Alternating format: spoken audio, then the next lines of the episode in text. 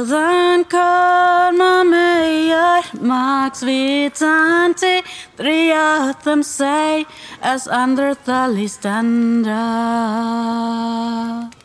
Ut jätteina Atravedan de skurja skidi Skulden ju tretju They look like um they leave köra Alar bornum örlog säga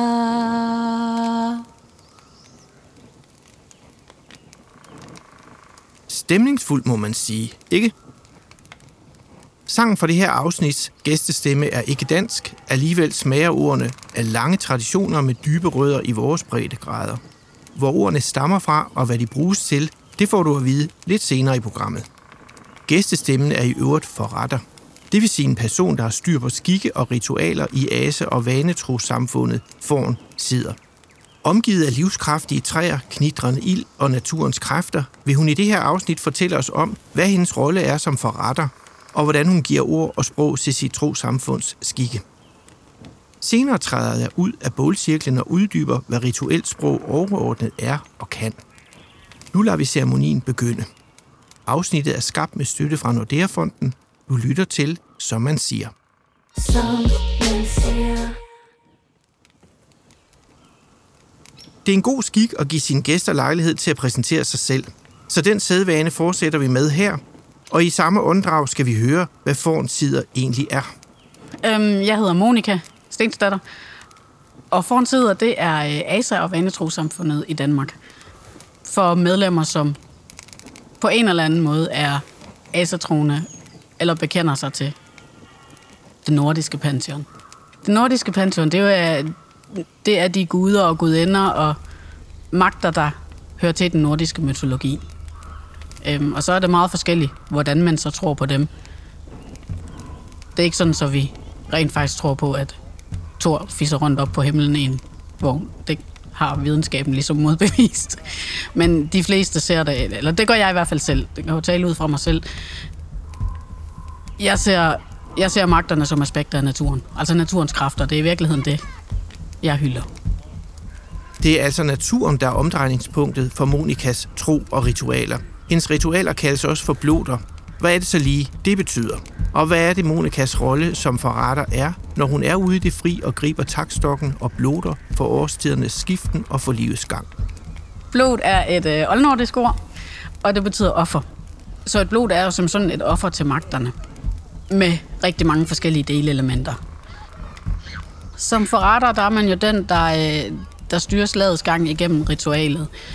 Jeg sørger for, at det er tilrettelagt, øh, så vi ved, hvad, hvad der skal foregå i ritualet. Øh, og, og jeg har hovedrollen i at, at lede folk igennem det. Jeg inddrager altid dem, der er, øh, dem, der er deltagere. Øh, alle har taletid i løbet af ritualet, men det er mig, der ligesom holder linjen og, og leder folk igennem ritualet. Der er ingen tvang om at sige noget. Hvis man ikke har lyst til at sige noget, så siger man ikke noget. Men, men alle har mulighed for at sige noget, så alle, alle er deltagende. De fire vigtigste, eller vigtigste, dem som altid bliver afholdt, det er årstidsritualerne. Det er sommersolværv, det er efterårsjævndøgn, vintersolværv og forårsjævndøgn. Og dem holder stort set alle asatro. Altid. Det er ligesom sådan en grund, grundting inden for asatroen, øh, hvor man fejrer årstiderne, øh, og skal jeg sige, hylde, man, hylde, man hylder årstiderne, og de, de forskellige delelementer, der er i de forskellige årstider. Og så har vi jo så også hvilser, øhm, eller håndfæstelser kan man også kalde det, øhm, hvor man håndfæster par, der øh, i stedet for at blive gift i den kristne kirke, vælger at, at blive håndfæstet i asatroen. Så har vi øh, knæsætning. Det er... Øhm, det svarer ikke til dåb, det gør det ikke, men, men for at gøre det forståeligt, så er det i den aldersgruppe, vi befinder os. En knæsætning, det er for de fleste en indføring af familien. Det har, ikke, det har ikke så meget med religiøsitet at gøre, men familien fremviser barnet i ritualet og siger, ja, det er vores barn, og vi vil tage os af det her barn. Så er der ynglingeritualet. Det er så samme aldersgruppe som konfirmation. Og der vælger den unge selv, øhm, om de vil have et ynglingeritual, eller om de vil konfirmeres med resten af deres venner. Det er et overgangsritual, som så både kan handle om slægt og familie, men også om tro. Som det gælder for andre religioner, har asatroen ritualer, og de giver form til både årets og selve livets store begivenheder. Men lad os lige høre, hvilken rolle sproget spiller, når Monika bloder.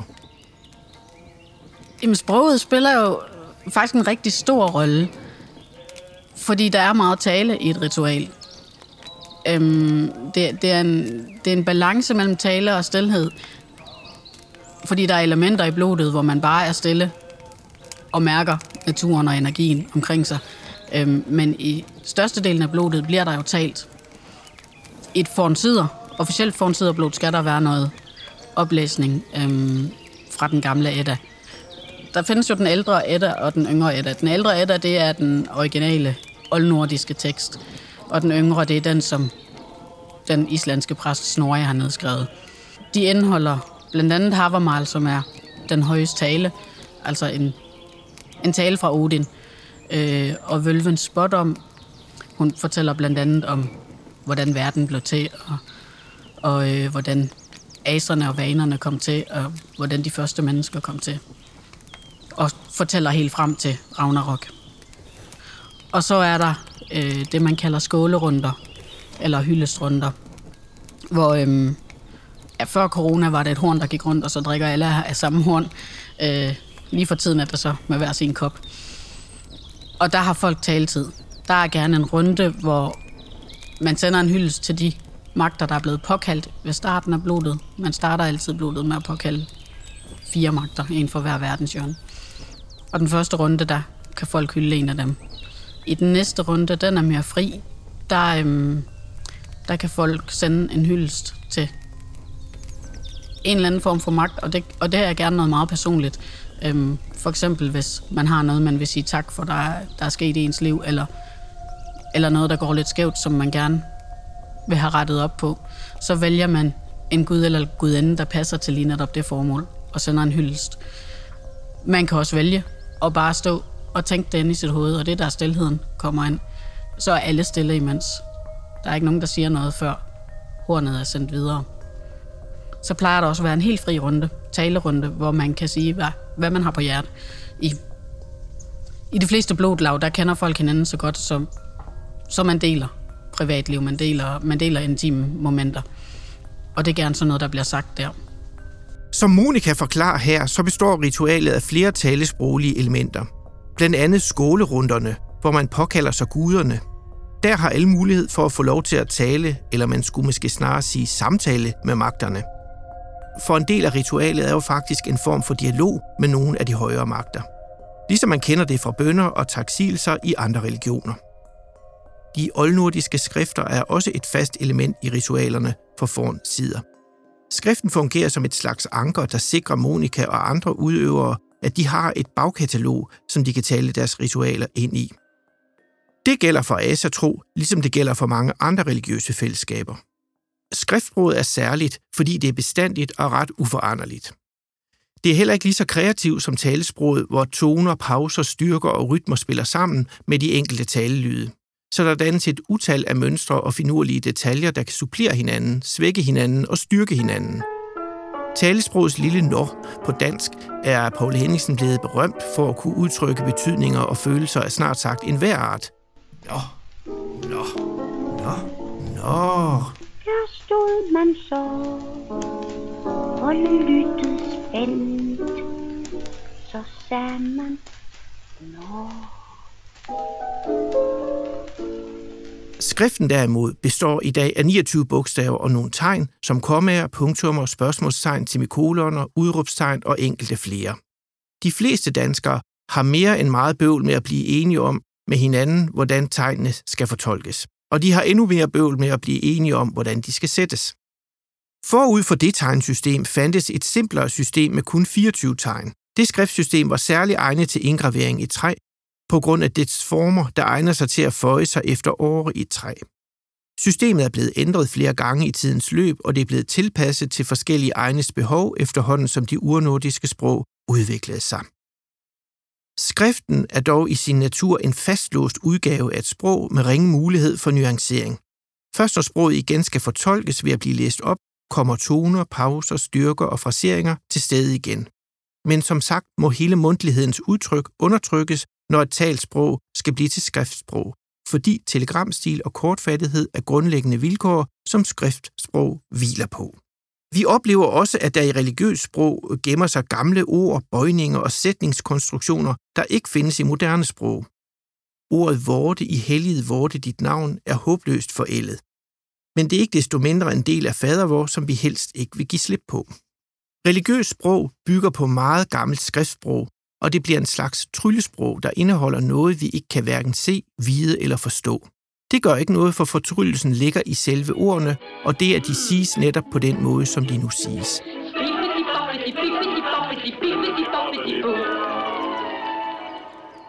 Pint under Pontius Pilatus kan af små kirkegængere forstås som pint under tonsvis af piratos, hvilket jo giver en form for mening, og det giver i hvert fald nok anledning til en forundring, der leder frem til trylleriets magi. Sproget forlener os med en magisk oplevelse. Vi ser det, vi ikke kan se, og det er faktisk Kirkegårds definition på det at tro. Og vi ser bort fra det, som vi faktisk godt kan se, og det er faktisk Kirkegårds definition på kærlighed, det at elske. Men hvad er det så for nogle tekststykker, der bliver brugt i foran sider? Det er meget forskelligt. Der vælger man ud, hvad der passer til lige netop, til lige netop det blod. I dag, hvor det var nye medlemmer, jeg forrettede for, valgte jeg at, at tage et stykke, der handler om nornerne. Nornerne, det er jo dem, der spænder livstråden for menneskerne. Til, til øhm, håndfæstelser for eksempel, der er der rigtig mange, der vælger noget fra en af de islandske sagager, som handler om et parforhold og, og handler om, om et tæt forhold mellem to mennesker. Så man, man vælger lidt ud fra, hvad der passer til lige netop formålet. Ja, der er altid en tekst, der passer til lejligheden. Selvom ritualerne for asatrone kan være meget forskellige fra blodlag til blodlag, så binder teksterne og sproget alligevel ritualerne sammen på tværs af landet. Hvis du tager 10 forskellige blods og sammenligner dem, så vil der, så vil der altid være nogle ligheder. Øh, trods de forskellige, så vil der altid være nogle ligheder. For eksempel de, de tre runder, hvor, hvor folk har taletid. De vil altid indgå, og, og, og sproget vil nok også ligne hinanden meget i de forskellige blod, selvom det er forskellige mennesker. Sprogmæssigt, der vil jeg for det meste, det er jo min måde at praktisere på, jeg vil for det meste tage en eller anden form for, for sang ind, eller en eller anden form for, for oplæsning af et eller andet. Om det så er en tale fra mig, eller om det er en oplæsning fra en gammel tekst, det vil jeg for det meste tage med ind. Jeg benytter rigtig meget sang, øh, og gerne Gerne på oldnordisk faktisk, fordi det giver bare en stemning, der er anderledes. Og nu skal vi altså lige høre Monikas sangstemme igen, sådan som den indledte afsnittet. Det er et vers på oldnordisk, der handler om skæbnegudinderne, nornerne fra teksten Vølvens spådom. Thousand kommer Max vitandi Three of them say As under the standa Út Gætu eina aðra veðandi skuru að skiði skul henni og þriðju. Tretjo They look like om they leave köra Allar barnum örlog säga Nu har vi hørt den norrøne klang to gange. Det er der en pointe i. Gentagelsen er nemlig et sprogligt virkemiddel, der gør ritualet stærkere.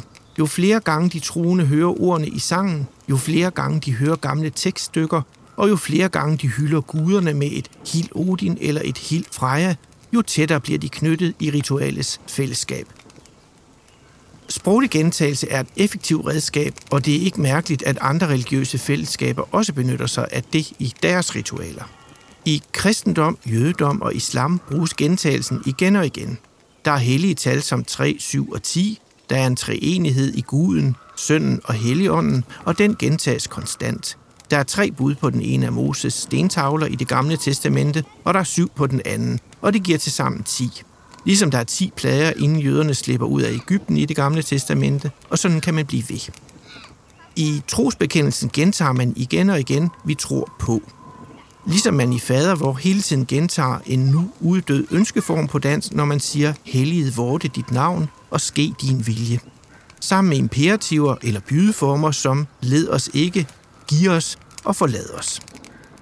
De her gentagelser dukker op igen og igen i salmer, der synges til Guds tjenester, med utallige vers, der indledes eller afsluttes med det eller de samme ord, som for eksempel op al den ting, som Gud har gjort, eller et barn er født i Bethlehem, hvor rytmer og gentagelser luller og nærmest masserer ordene ind i vores hjerner. I rituelt sprog ses også sære sætningskonstruktioner, som for eksempel i salmen Lysets engel går med glans, hvor sidste vers starter med linjen Os har og hvor herre kær. Jeg skulle blive temmelig voksen og gammel, før det gik op for mig, at der ikke var tale om en grammatisk fejl i teksten, men at det faktisk er guden, der elsker os, og ikke omvendt, som ordenes stilling i salmen ellers fik mig til at tænke som mit første valg. I Johannes evangeliets første kapitel møder vi i teksten, i begyndelsen var ordet, og ordet var hos Gud, og ordet var Gud. Her ser vi, at sproget opnår en guddommelig status, som er svær at forklare, men som i hvert fald viser os sprogets centrale position inden for kristendommen. Fra græsk er det ordet logos, der er oversat til dansk som ordet. Det er en ud af flere oversættelsesmuligheder. Logos kan også betyde noget i retning af den fornuftige sammenhæng i tingene. Hvis man havde valgt den oversættelse, så havde sproget og ordet fået en anden og nok mindre central position i den religion. I religiøs sprog finder man i særlig høj grad noget, som sprog også kan, ud over at sætte ord på ting, sammenhænge og tilskikkelser. Nemlig det, at ordene, der siges, kommer til at få en gyldighed som en slags definition på noget, der gælder i samfundet, efter at ordene er blevet sagt.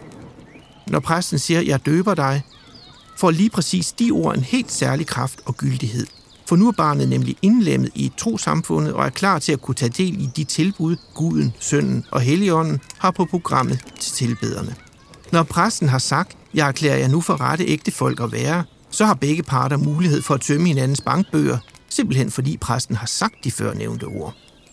Ordene får kraft og gyldighed i vores samfund. Sproget har i religiøse sammenhænge magt og kraft til at skabe en helt ny tilstand og virkelighed for dem, der er med i det religiøse fællesskab. Nå, der tog snakken vist lige en anden trosretning.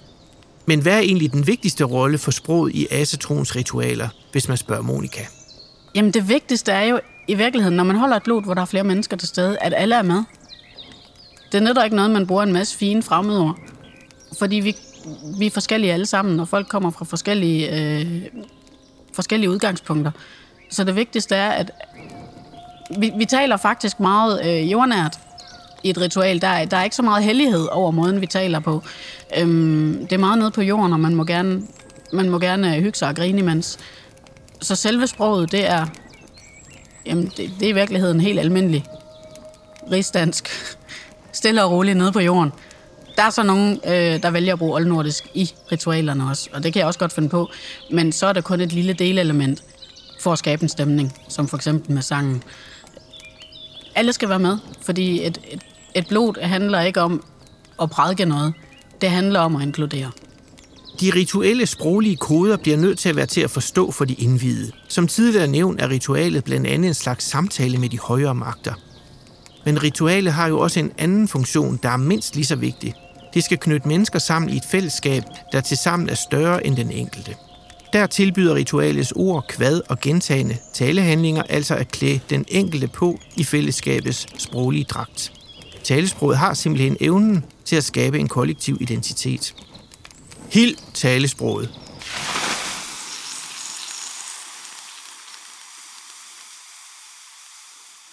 Det var det for denne gang. Det er normer. Altså ikke det her afsnit, bare roligt. Men i næste afsnit skal vi lytte til en masse andre udtryk, som får liv og udbredelse netop gennem reklamer. Gæstestemmen er i øvrigt kendt som manden bag et hav af ikoniske reklamer. Du kan godt begynde at glæde dig allerede nu. Og husk nu, giv et like på Facebook-siden, som man siger. Så kan du holde dig opdateret med, hvornår du kan opleve et af mine one-man-sprogshows. Jeg vil jo så gerne se dig sammen med din bedste sprogven i virkeligheden. Gå endelig ind på sommansiger.nu og del din stemme med alle os andre. Uden din stemme, så mangler der ligesom noget på talesprogets Danmarks kort. Programmet var tilrettelagt af Anders Elsi, redigeret af Nikolas Fetterli, og jeg hedder Michael Ejstrup. Afsnittet er skabt med støtte fra Nordea-fonden. Du har lyttet til, som man siger. Det sidste ord, det får Freddy fra Svendborg. Jeg nævnte tidligere taksilser. Freddy har gjort sig en observation om at sige tak. Jeg hører alt for ofte folk sige tusind tak, når de bare mener tak. Før han sagde tak, måske mange tak, men tusind tak var reserveret til specielle lejligheder. Some